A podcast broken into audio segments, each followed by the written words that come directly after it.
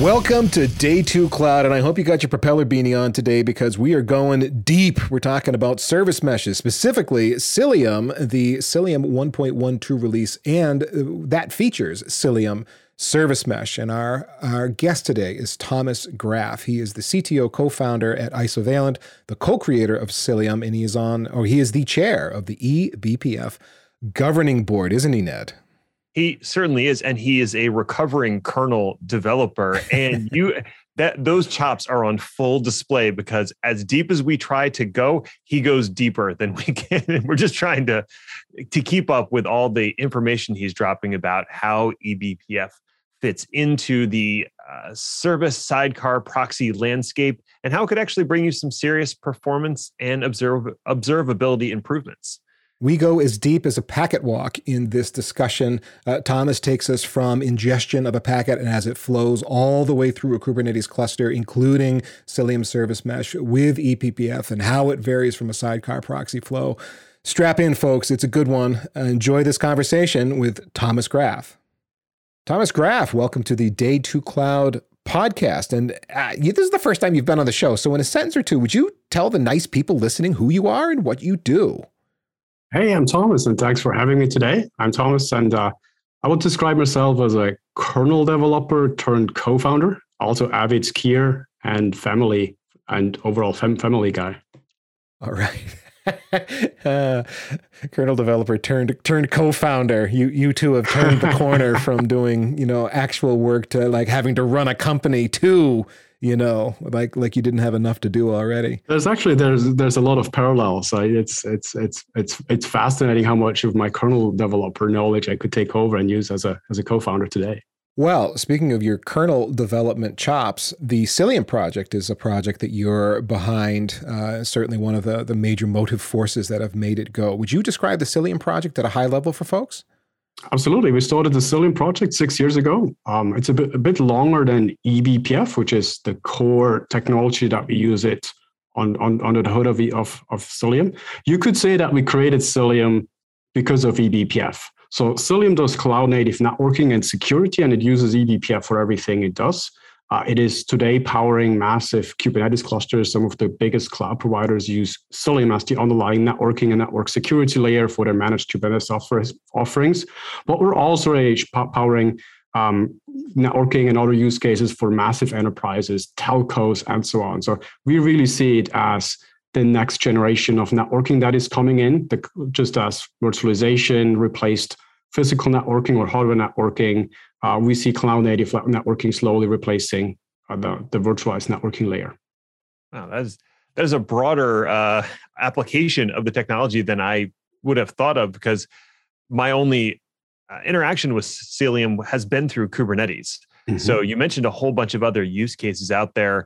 Is that because you've created something that is just a more general purpose than something that's focused on a single application like Kubernetes networking? Yes, and I think that goes back to e- using E B P F underneath. E B P F is is is incredibly programmable. So it gives our networking layer a programmable programmability property that far outweighs what was common during network virtualization. We, which is why Cilium can do things that actually go beyond networking as well. But it means that we can also take care of typical S D N use cases. And that is, I think, summarizes kind of the core strength of Cilium. It plays really, really well in public cloud, where you run infrastructure in public cloud, but equally well so on-premise as well. So we can also speak B G P and V LAN and M P L S, but we can then tie into the cloud provider S D N, and we can create an we can create an overlay network. We can run we can run V P Ns, and that's what's making it so powerful, right? It allows us to actually think of, of networking one, two levels above how we have been doing so far. That's why for, for networking folks, I always describe it as a next incarnation of S D N, essentially. Now, Cilium, the Cilium project is open source. This is free and open source software available under the Cloud Native Computing Foundation, right? Correct. Yes, Cilium is a C N C F project at incubation level. We are looking to graduate hopefully later this year. Excellent. All right. And speaking of the progress of Cilium, it looks like one point twelve was recently released, and I think there are some exciting new features on it. Can you highlight a few of those key features for us?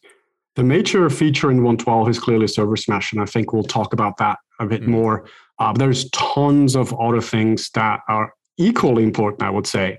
The biggest, I think, bucket is cluster mesh and external workloads. Cluster mesh is the ability to connect multiple Kubernetes clusters together without any proxies at all, purely on the network side.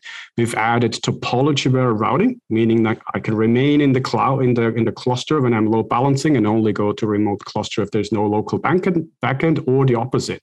And also very exciting lightweight clusters where a remote edge cluster can share the control plane of maybe a centralized clusters, a centralized cluster. And this is ideal to create small little clusters, maybe hosting external workloads.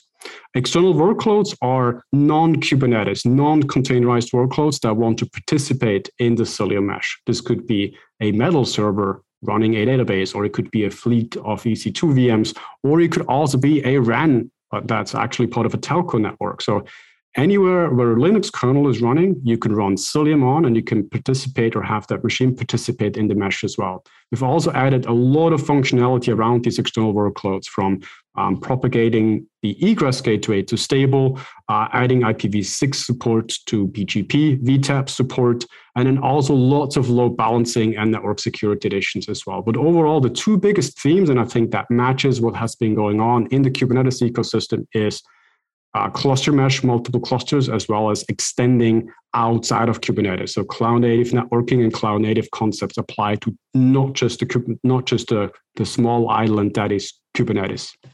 No, you didn't say Tetragon, but I think Tetragon was part of the release too, wasn't it? Tetragon was part of the re- release as well. It's almost an independent project, which I, which is why I have not mentioned it. We, we announced it for KubeCon in Europe. It's runtime security and observability using e B P F as well. Has made a big wave, a big splash when we when we when we introduced it for the first time earlier this year. It's funny. I always think of networking products as one step away from becoming security products, just because of the level of inspection and observability they tend to have in the flow of how applications and services are talking to each other.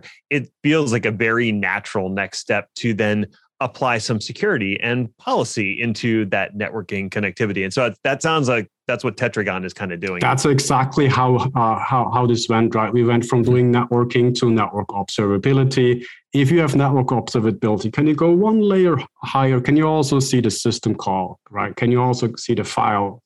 the file access. Now that you have the visibility, can you start doing the enforcement? uh, and, and at the network level, what's what's fascinating, you're already thinking of distributed systems. You're already aware of all the nodes. So runtime enforcement, I think that may be quite unique with Tetragon, is essentially enforcement at a fleet level. So you're not protecting individual hosts or nodes. You're ent- essentially protecting entire clusters. And you can use the context that's available on each node to provide better runtime security by actually understanding end-to-end what is going on at both the runtime system call file and the network level.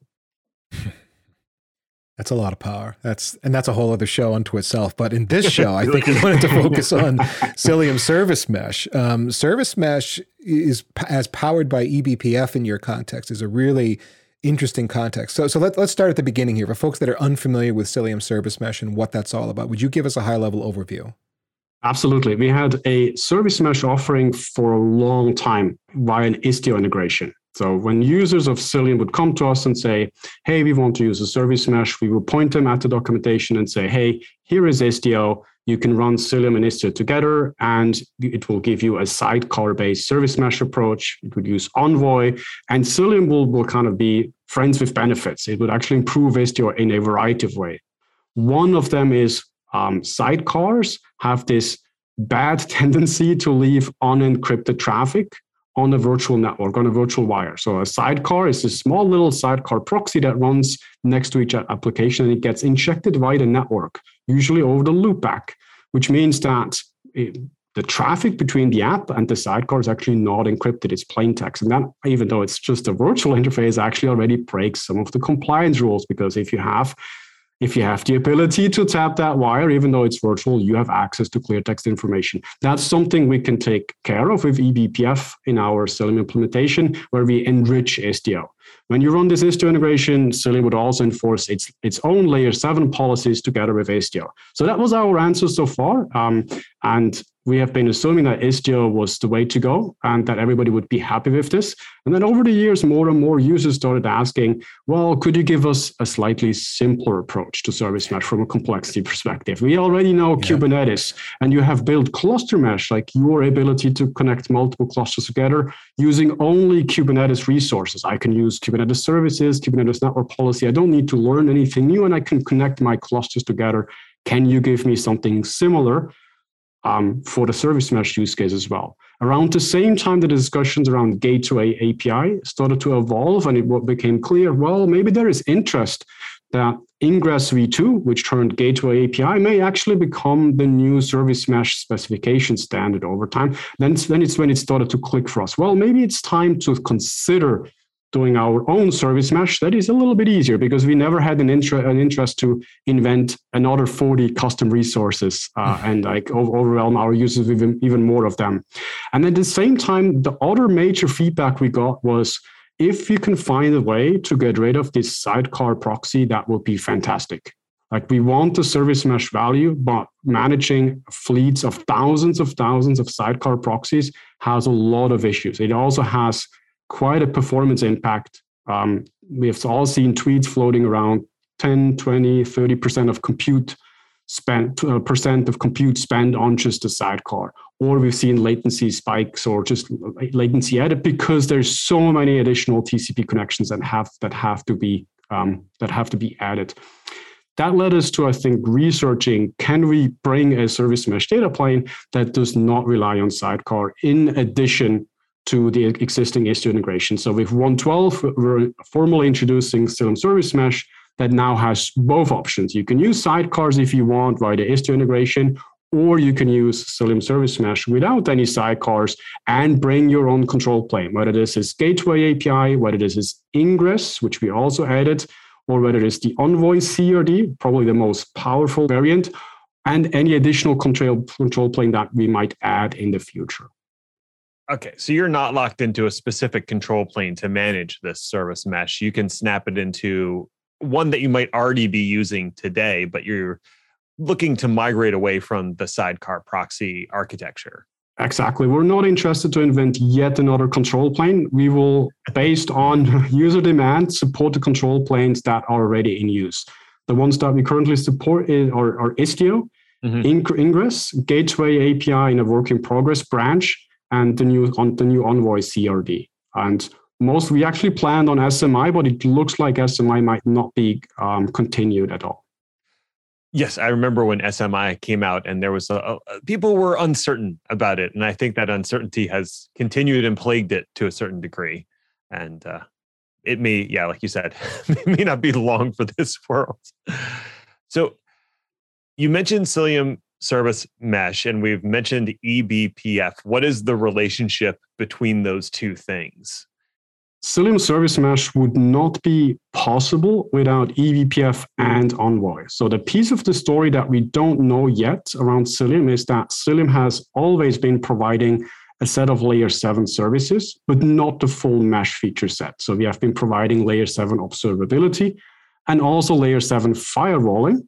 But we have been doing so with an Envoy proxy that is running on the nodes directly managed by Cilium. So whenever a layer seven service needed to be provided, we would use E B P F on the network data path level to transparently inject an Envoy proxy and provide observability or the firewalling capabilities. But we never performed layer seven load balancing, no retries, no canaries, no M T L S, nothing like, like this.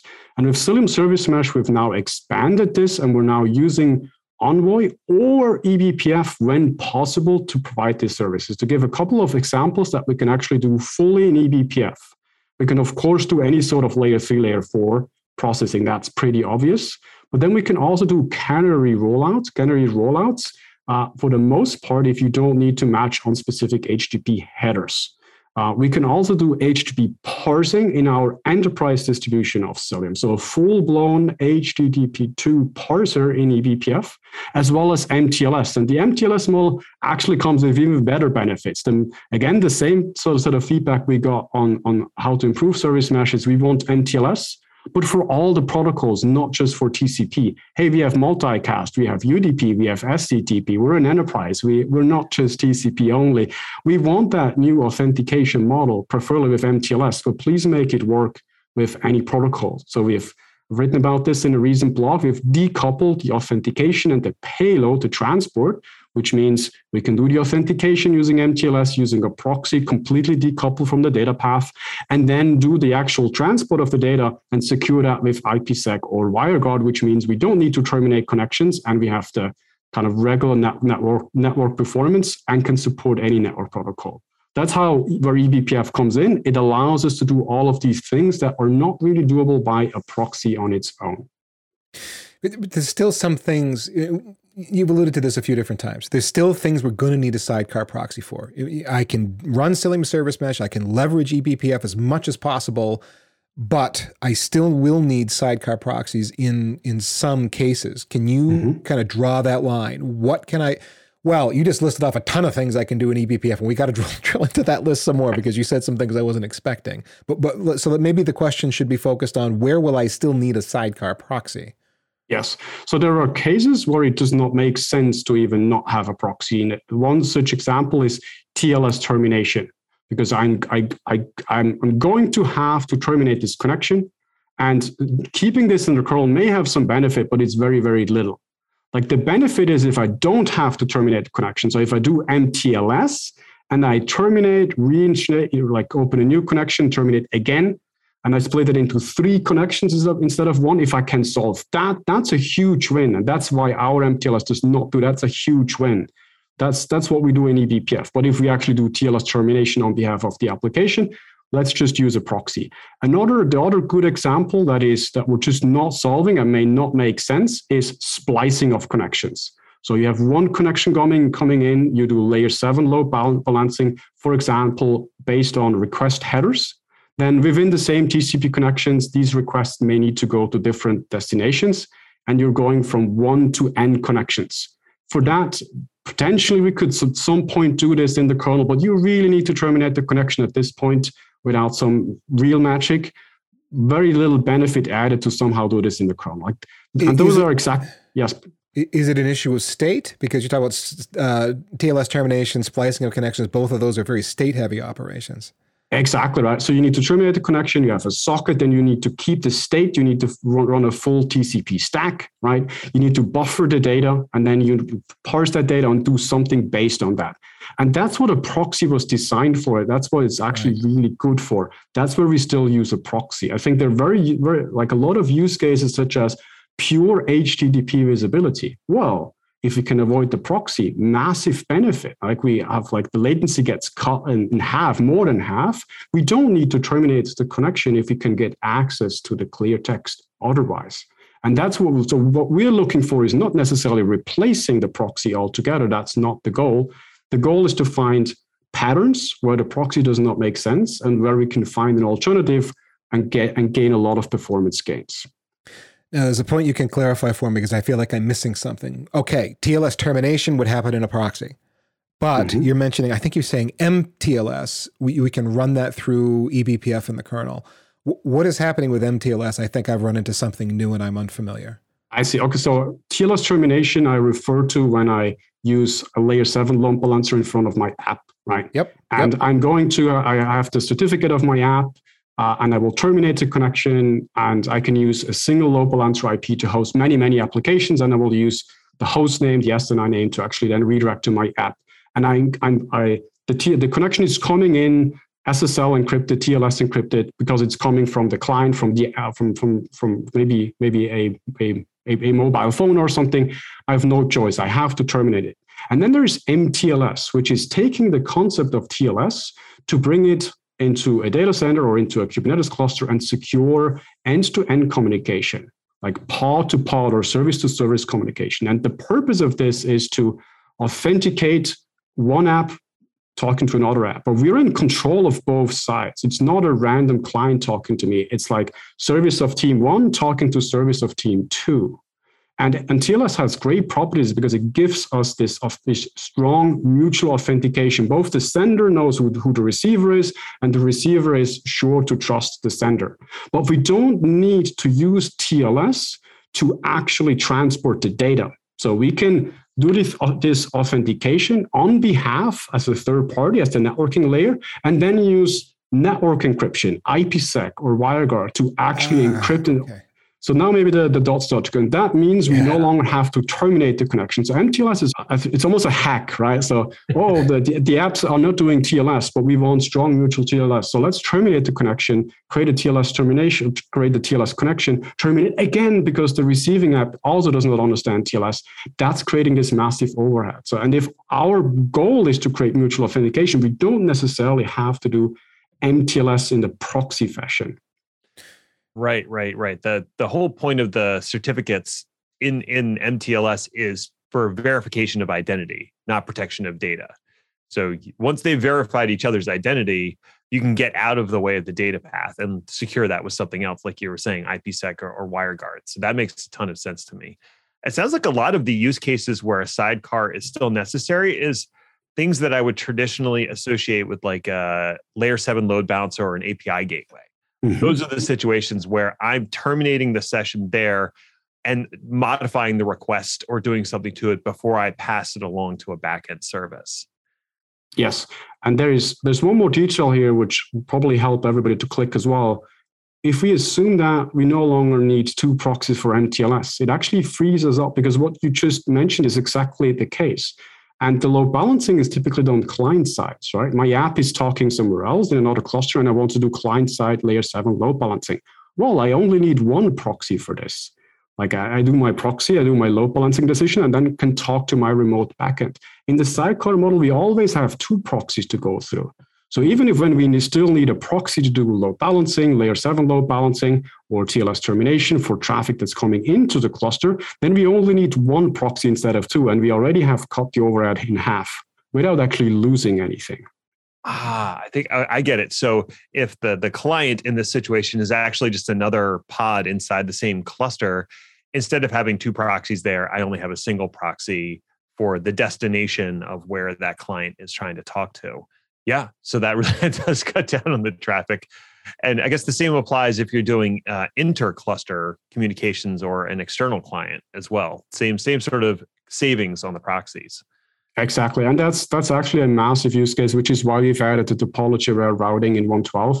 Multi-cluster in general is a massive focus of Kubernetes, whether it's scalability, whether it's H A use cases, just multi-region, or typical edge use cases as well, like tiny little clusters at the edge and then centralized services. And everybody's now creating this multi-cloud connectivity plane, right? That is, that, is that is that has some service mesh properties, but also everybody wants that enterprise-grade network, that that network network performance, right? So, and I think that's exactly what we what we're what we're bringing. Uh, we don't really care about whether it's sidecar or not sidecar. We kind of see what the market, what our users demand, and we feel like what we're building is is um, exactly exactly hitting that. You bring up a really good point about cluster-to-cluster communication, and I almost think of it like we built these Kubernetes clusters that have this virtual network that is just inside that cluster, and ideally you would want to ease the communication between multiple clusters. You're all running this virtual network. Why can't you easily knit those virtual networks together instead of having these sort of convoluted solutions that are going through an egress into an ingress? So is that something that your cluster mesh portion of Cilium is solving for? Absolutely. And we have we have we have two modes. We have the the network ops appealing mode, where whereas there's like network knowledge of people, they will make sure there is no there's no over, overlapping I P ranges, and we might be running B G P, or we're setting up like peering between V P Cs and so on. And it's exactly known what's going on on the on the actual network, and there's full pod I P to pod I P routing across everything. Like networking people will love this. Like, oh, this is great. This is what I want. And then there's also the opposite model, which is app teams have created the app, the clusters, and everybody's using ten slash eight. It's only conflicting I P addresses. And uh, now please, ma- pl- please make it work. Like, l- please help me connect everything together. We also have that mode where obviously you no longer have pod I P to pod I P connectivity, but you can then use services to actually build let's say, transition points or gateways on how you can move between the clusters and actually get multiple clusters, even if they have overlapping I Ps talk to each other. We almost have these two different modes to help uh, our two different um, two two different personas, because we really see both platform teams using Cilium and also application teams that may be less strong on the networking side use Cilium and certain service mesh as well. You mentioned I P v six at one point, and I think that's the obvious solution is you don't run into any conflicts when you're all yes. using I P v six, right? We actually built Cilium I P v six only for the for the first six months because I fully agree, right? I P v six is the answer. And then we we had internal bets going on a team. How long does it take for who will convince us to add I P v four? And then it was Google, and we were we were completely surprised. That is surprising. You think they'd be behind it? Yeah. Oh.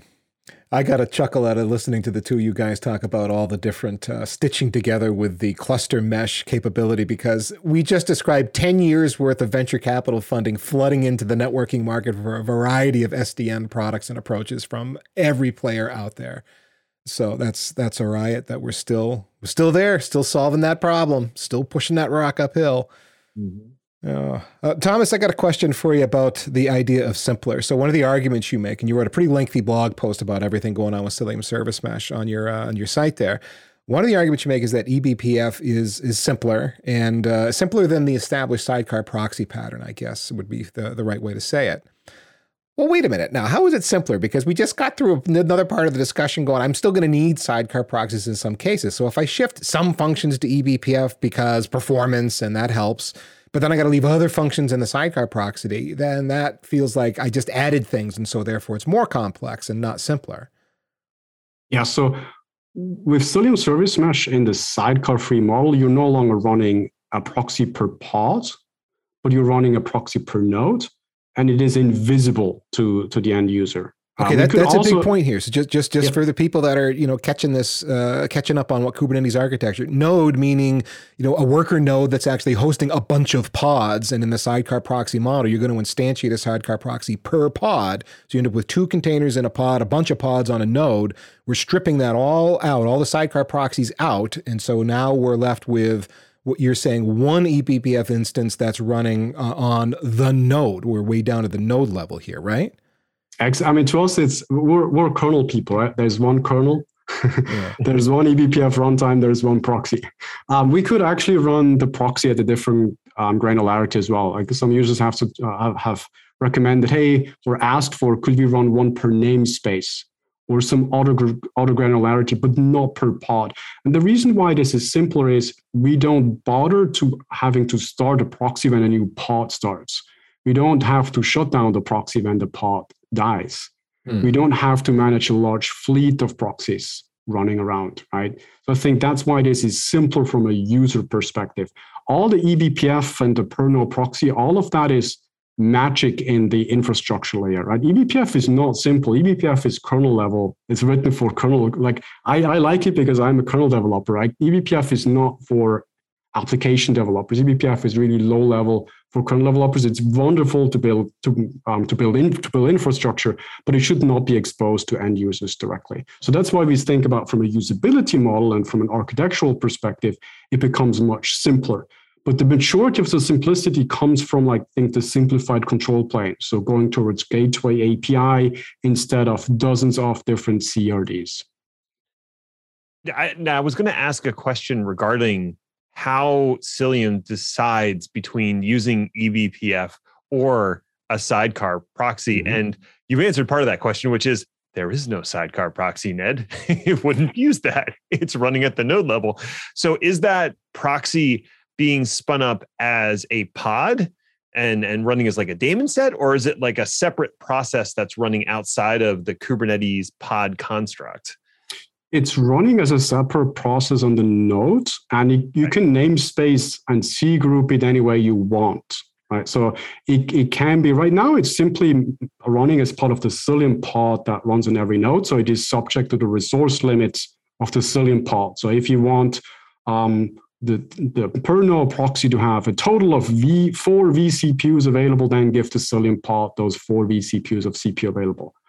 So it's currently about, this could be, there is no, there's it's it's simple to change this to say, I want this in a in a different namespace. Um, we're also, and I think this maybe gets a bit into the multi-tenancy question. I think the, the one big project that we have left on the proxy model is uh, introducing a default rate limits. Um, so one of the questions we get immediately when we talk about a per node model is, well, what if one of the pods uses up all of the resources available by the proxy, right? Yeah. See, Ethan is going, yes, I was, I was, I was, I was going to ask that question. Yeah. And usually the, the answer to this is not, this is not a new problem, right? In the networking world, we had this forever. Um, it's rate limits. You limit the, the number of requests per second that a particular pod can emit or receive. Envoy is actually built very similar than the Linux kernel. It's multi-threaded, and you can configure these listeners that eventually define the, the configuration of a port of, and we map each pod running on the, the node to one of, su- one of such listeners. So we can actually simply rate limit. Every pod can do at most one hundred H T T P requests per second, or fifty H T T P requests per second, and so on. But then it gets more interesting because we're actually in a share proxy. We can now do fair queuing and fair sharing. Like, we have limited resources. And this is, to the networking world, not new, right? Q O S, mm. so uh, like the N I C is is, is finite. We cannot have one N I C per app, right? So we need to we need to distribute resources either evenly or fair, or in the in in in, in whatever way we want. And I think from our perspective, the service mesh proxy should not be any different. And maybe, Ned, to answer your question, when eBPF and when proxy, we're always attempting eBPF and can then essentially fall back. So the proxy is always there. So we can also just disable the eBPF pod, and you just go always go through the through the proxy. The eBPF is kind of a fast path option that we can make available. Okay. And the actual sidecar, or not, the actual proxy that's running, that's based off of Envoy, or is that yes. selectable? Okay, all right. Well, it's technically flexible. We we have evaluated. I mean, when we picked Envoy, Linkerd was just between V one, V two. They just restarted rewriting Linkerd, and Envoy seemed like the best proxy option. But from an architectural perspective, is this is this is easily uh, easily replaceable. Also, when we talk about overhead of proxies, Uh, we often measure with multiple of them, but we never we never mention them because they all behave more or less the same. It's not the proxy that's the problem, it's the injection and the cost of that injection that is the overhead, not necessarily that small piece of code that actually runs as part of the proxy. Gotcha, okay. Um, a big thing that has been coming up, or at least vaunted by the hardware side of the house, is the introduction of SmartNICs and mm-hmm. D P Us. And I'm curious if eBPF is able to leverage some of the SmartNICs that are being slapped in servers today. Yes, all the SmartNIC vendors I'm aware of actually have eBPF offload support. Um, that does not mean that arbitrary eBPF programs can run on a SmartNIC, but it's relatively close to that. So you could not run all of Cilium on a SmartNIC, but I can give you an example where it does make sense.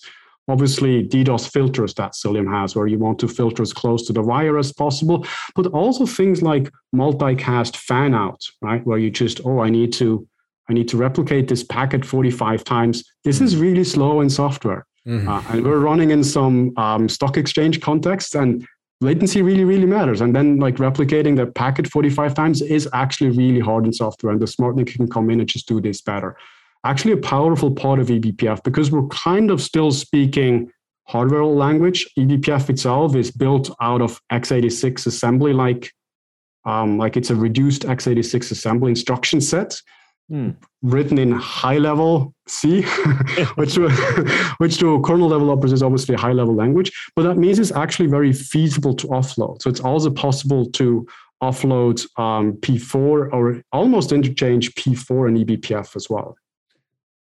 Okay. Does that mean that since it's running the reduced x eighty-six instruction set, it doesn't work on ARM-based processors today? It it does. It was it was based off this. Um, it is a it's a virtual bytecode language, which means the what you write is completely portable, and then there's a just-in-time compiler in the kernel that actually translates that into ARM or x eighty-six or whatever your C P U runs. So you actually get the native performance with fully portable programs. I just want to run it on my Raspberry Pi. I guess that's what I'm saying. Absolutely.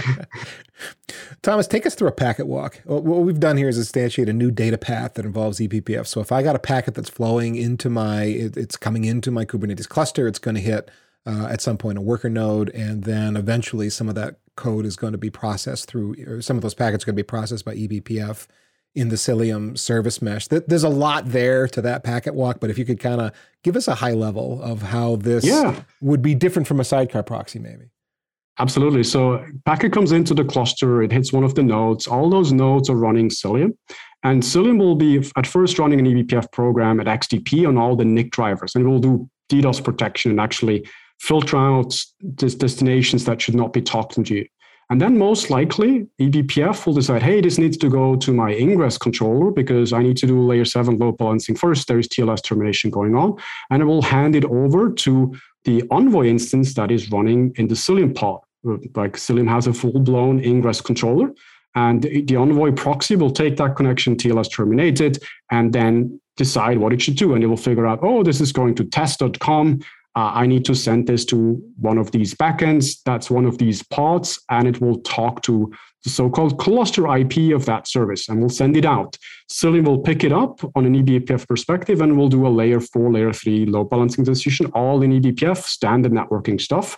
And we'll actually then send it out either if we're running in B G P uh, based on a direct route or in overlay with V X LAN, I P, I P or Geneva over the virtual network to the node that is running the backend pod Um, of this of this uh, test dot com service. In there, let's say we have additional layer seven layer seven filtering or layer, um, layer seven filtering enabled, so you cannot actually enter that pod without some H T T P authorization. Uh, eBPF will first pick it up on the N I C of the V M or the or the metal machine, and then decide, okay, for this destination, this is going to one of my local endpoints. This actually needs to go through one of the proxies, and we'll give it to Uh, the local pod or the local Envoy running in the Cilium pod for H T T P authorization. That's a typical one where we actually have a fair amount of proxy rules.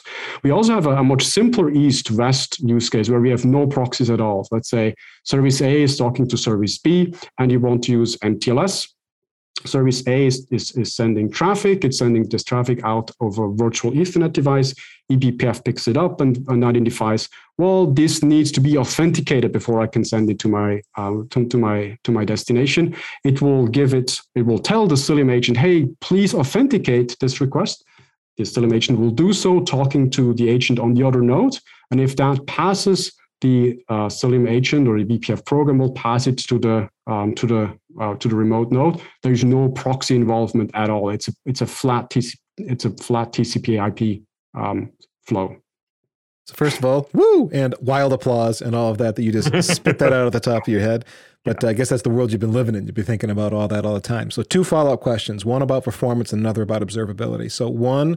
Performance. In your blog post on, I think it was on isovalent dot com, uh, you show some comparative graphs where transaction time is reduced substantially when you can put as many components of the transaction through eBPF processing as possible versus a sidecar proxy. Can you uh, enumerate for us some, some of what the performance gains would be? Yes, I think the best case is when we look at H T T P visibility. So an app team wants tracing, like open OpenTelemetry tracing. I want my Jaeger U I. I want my golden dash, golden signal dashboard. I need traces. And they enable this feature, and they can enable it via eBPF, H T T P um, visibility available in our enterprise distribution, or a proxy model with sidecars. And in a proxy model, we are seeing roughly a four x increase in latency for P ninety-five. Whereas for, in, for the internal H T T P parser, it is almost flat. There's like a five percent increase or something at P ninety-five. And that's, mm. that's it almost looks like it's for, for free. And that's not, that, that doesn't mean it's completely for free. There's actually a bit of C P U being used because H T T P processes are actually pretty, pretty involved. But, but, but the actual expensive part is going to user space into the proxy. A lot of that cost accumulated with the spectrum meltdown mitigation. Like a, like the context switching between kernel and user space could so much more expensive. There are benchmarks out there, H A proxy before and after. It's ridiculous how much slower proxies became. That's not because of that specific proxy. It's because of the cost of switching between kernel and user space processing. So that's like the, the biggest massive difference is if we can avoid terminating connections and running a user space proxy, that gives us, as that's it's not even comparable, right? Because we're almost flat to the baseline compared to up to a four x increase in latency. Then the other use case, when we need to use a proxy, then the difference is not quite as much. So we both, just like Istio, we also use Envoy. And I'm assuming Linkerd would actually be a fair amount faster than Envoy because it's it's it's a bit, bit more minimal and smaller, has a smaller footprint as well. But even there, um, the cost that Linkerd would have to pay is that it has to go through two proxies. And in the Cilium service mesh option, when we need a proxy, we, in almost all use cases, we only ever need one proxy because you do one load balancing decision. You don't do, you don't do two of them. And things that you would need two tap points, such as M T L S or visibility, these we can do without the proxy. And that's where we still see more overhead compared to the baseline, but not, but still like a, a factor two difference to the actual sidecar model. In this model, we'll sometimes see the complexity of the actual filter in Envoy making a difference as well. Istio has a very rich Envoy filter. Cilium has a slightly smaller Envoy filter. That can also make a difference. But even the biggest impact is still how many proxies per connection are you actually running. Hmm. So I'm going to see a gain. I'm going to be able to get more work out of my Kubernetes cluster when I leverage this, I think is one, one way to view it. And I think the other way to view it would be Um, the transaction time to my user, if their transaction ends up being uh, calling a complex number of services, is going to be reduced. It may, it could feel faster user experience wise. We have uh, most users actually don't even care about the latency. They just care about the twenty percent of compute they have to, have to yeah. pay the cloud provider. Yeah. that, that's like eighty percent, right? Yeah. Do I, yeah. Am I paying eight hundred nodes or one thousand nodes? But then there are also, I think, enterprise use cases. I mentioned, uh, for example, trading. There's simply specific latency requirements that could not be that cannot be violated. Like they need to be met. Microseconds um, and even nanoseconds matter in that. Exactly, yeah. Right. Absolutely. That's cl- clearly the subset, right? And that's more the traditional enterprise world. That's less the web scale, modern cloud native world. Okay. So that kind of sums up performance and helps us get in our heads why this approach is faster and the real world performance benefit we're likely to see. Observability is then the next question. When we did the packet walk and you went through all of that, uh, walking through every hop and bump along the way, which is which is complex in this environment, there's a lot to it. How do I, as an operations person, troubleshoot all of this when things go awry? Is there some observability method? How, how do I get into this when the packets aren't going where they're supposed to? Yeah, so this is probably the... the, the most user-facing property of eBPF. Like, eBPF, many associated with like networking, because that's where B P F originally came from, like a packet filter. But when eBPF got really evolved, it actually got evolved by a second group called the tracing group. And this group uh, essentially had the goal to build visibility into the kernel and user space applications. Give me function tracers. I want to understand which of my functions is using how much, how many, how many, how much C P U, how much memory, and so on. So eBPF was heavily optimized to be incredibly good at providing visibility at low cost. And that's what we're also leveraging from a Cilium perspective. So we can see packets as close as in the network driver at so-called X D P level, all the way up into the socket level where there, where it's not even a network packet yet. Right, right, right. And we can do this on every node, and we can run with the egress gateways, even in bare metal data centers. So we, we, we have all these observability points everywhere. Uh, and because eBPF is programmable, we can actually not just generate flow logs, right? Like five tuple flow logs. We can actually create histograms, we create metrics, and so on, and gain uh, visibility visibility in a smart way that's not just sampling. It's not just S flow and NetFlow. We can also do that, but that's not really what the kind of the new norm. The new norm is to have powerful Prometheus metrics and network flow logs that are aggregated end-to-end everywhere. So we, we essentially collect that in eBPF layer, make it available as Prometheus metrics. You can create, can create great Grafana dashboards The security relevant stuff goes into your S I M.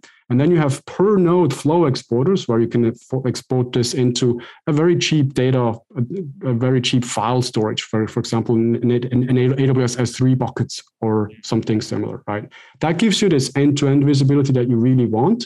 And because we are at the network level and also at the layer seven, we understand not only the network level, the network policy level, what was allowed, what was not allowed, but even every H T T P request, the latency, Kafka, like memcached, we have so many protocol parsers, even T L S, we even understand which which cipher was uh, was was used. What is the cipher key length? We can see when an attacker is using a downgrade attack and so on. So we have so much visibility with with, with B P F. That is that's really the key for any successful cloud native storage. It's that day two day day two visibility story. But the, the key here is that with Cilium Service Mesh, I've got observability points because of how you described where, where they're all baked in. Uh, it will give me the data, but I've got to ingest the data and build something so that I can do something with the observability data. There's no dashboard built in as such. There is a dashboard. We have our own dashboard called Hubble U I. Hubble for the for the good visibility, right? And it gives you like a global service map, like all the services, how they're um how they're um, connected.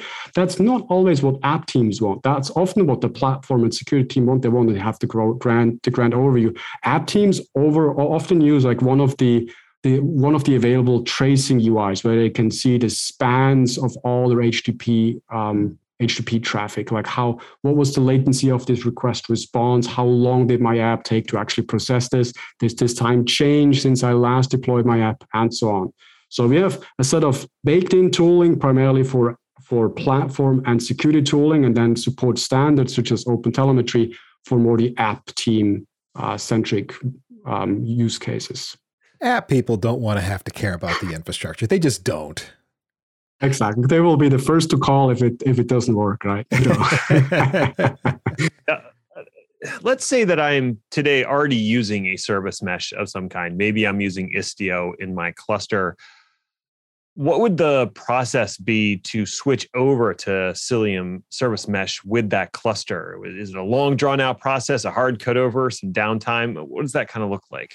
Well, first of all, I would ask everybody, like, why do you want to change? And maybe this generation is the way to go for you. If you are happy with your current service mesh, uh, take the additional Cilium benefits that you can get and be happy, right? There is nothing wrong with that. Um, otherwise, I think it probably means actually changing to another control plane right now, because as we're speaking right now, we only support Istio in the sidecar model. There's not a model yet where we can support Istio as the control plane with the sidecar-free data path. That may come. Nobody has asked us to do this yet, so maybe the requests will come in and we'll have to do this in a couple of weeks. Um, other, um, other than that, because there is such a wide variety of different control plane standards, it usually actually means to rewrite your spec, your configuration into different language, which is why I think there is so much interest around Gateway A P I and there's so much demand now. Please, please, please standardize on how to configure service mesh. Like, we don't want to switch service meshes every two years. We want to use have one standard and then pick the best data plane implementation below. Similar to how I can now pick the best container runtime I want. I don't need to rewrite my Kubernetes pod specs to use a different container runtime. And I think the same, unfortunately, we're not quite there yet, but I think the same should happen. Um, and we believe, I believe that Gateway A P I is the most likely contender to be that standard. Well, Thomas, let's look to the future here. What is on the roadmap for Cilium Service Mesh? So definitely the biggest focus of ours will be, will be to participate, to complete Gateway A P I and to uh, participate upstream, because we believe that this will actually help and benefit and many of our users. I think it's very close to this simple service mesh control plane that many of our users are asking for. And then we'll do, of course, doing inc- incremental improvements from from. from there as well. There may be more service mesh control planes coming up what users are asking for. In general, I would see roadmap-wise integration of non-Kubernetes and more traditional enterprise use cases is clearly the future. In general, what I'm kind of seeing at a very high level is that we, Cilium, coming up from kind of the traditional networking, enterprise networking world, service mesh coming a bit top-down, first app teams. Right now, we're starting to mesh together most likely we'll have a new layer called whatever that will contain both. Um, that can talk Kubernetes networking, that can do service mesh, that can do multi-cluster, that can work on-prem in the cloud, uh, but that can also work seamlessly well with non-Kubernetes workloads and integrate with traditional firewalls and all of the nitty-gritty enterprise, uh, the, the nitty-gritty enterprise, enterprise protocols that we'll need to support. Great stuff. Uh, Thomas, uh, how can people follow you on the internet?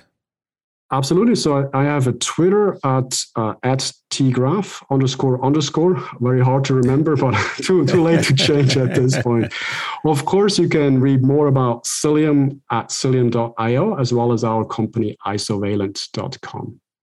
And we're going to have links to uh, those and the blog post that Thomas wrote about Cilium Service Mesh as part of the Cilium one point one two release. And then another blog post up at c n c f dot io about uh, Cilium one point one two that's got a lot of the details that we talked about more at the top of the show. Thomas, this was great. We enjoyed uh, chatting with you. Man, you went deep and you never skipped a beat. I don't even think you had to pause to think, man. You just went for it. So uh, w- really much appreciated uh, that you spent your time with Day Two Cloud today. And if you're still listening out there, virtual high fives to you for tuning in. You are an awesome human. If you have suggestions for future shows, hey, Ned and I want to hear them. You can tweet at us at Day Two Cloud Show, or if you're not a Twitter person, yeah, we get that. Go to ned in the cloud dot com. Ned's got a form for you. You can fill out your content requests there. A little bit of housekeeping. Packet Pushers has a weekly newsletter, Human Infrastructure Magazine. It is loaded with the very best stuff we found on the internet, plus our own feature articles and commentary. It is free, and it doesn't suck. Get the next issue via packet pushers dot net slash newsletter. And until then, just remember, cloud is what happens while I T is making other plans.